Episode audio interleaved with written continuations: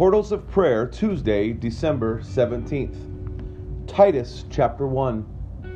Paul, a servant of God and an apostle of Jesus Christ, for the sake of the faith of God's elect and their knowledge of the truth, which accords with godliness, in hope of eternal life, which God, who never lies, promised before the ages began, and at the proper time manifested in His word through the preaching with which I have been entrusted by the command of God our Savior.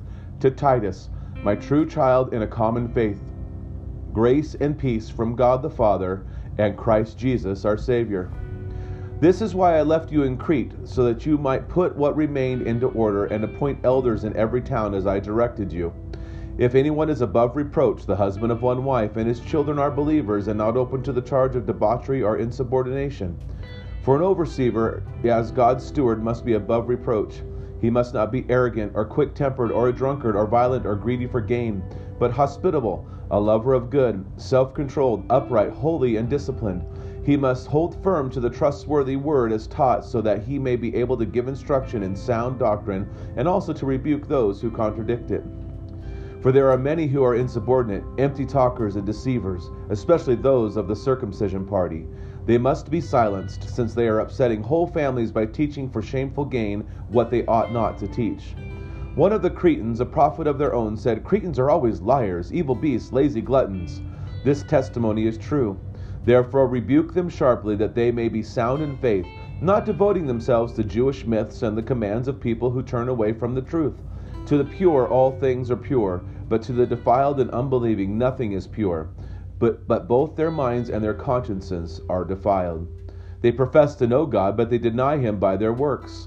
They are detestable, disobedient, unfit for any good work. Psalm one twenty-six.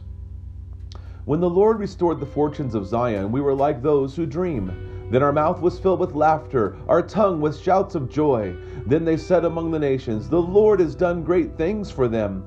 The Lord has done great things for us. We are glad.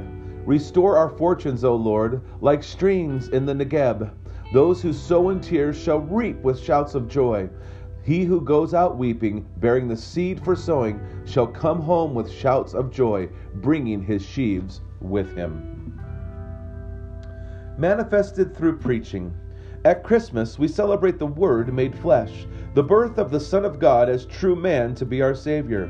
But Luther reminds us in his large catechism, neither you nor I could ever know anything about Christ or believe on Him and have Him for our Lord unless it were offered to us and granted to our hearts by the Holy Spirit through the preaching of the gospel.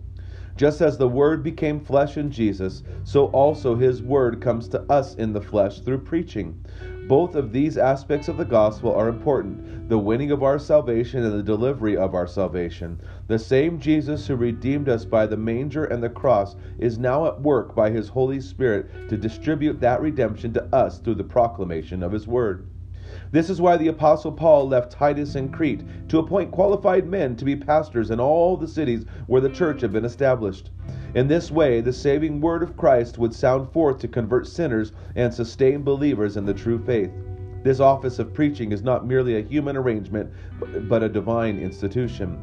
Through it, eternal life in Christ is manifested and given to us. Lord, help me to always be attentive to the preaching of your saving word. Amen. And we have the opportunity at Christmas time, really every day, but especially at Christmas, when people are already seeing and acknowledging the fact that Christ is in Christmas. They might not understand it, they might not know it, but they see the words and they and they say, this is Christmas time. We have the opportunity to share the salvation of God in Jesus Christ through our actions, through preaching to others, through our relationship with them as we tell them the truth about Jesus. May God richly bless your day and enjoy Jesus.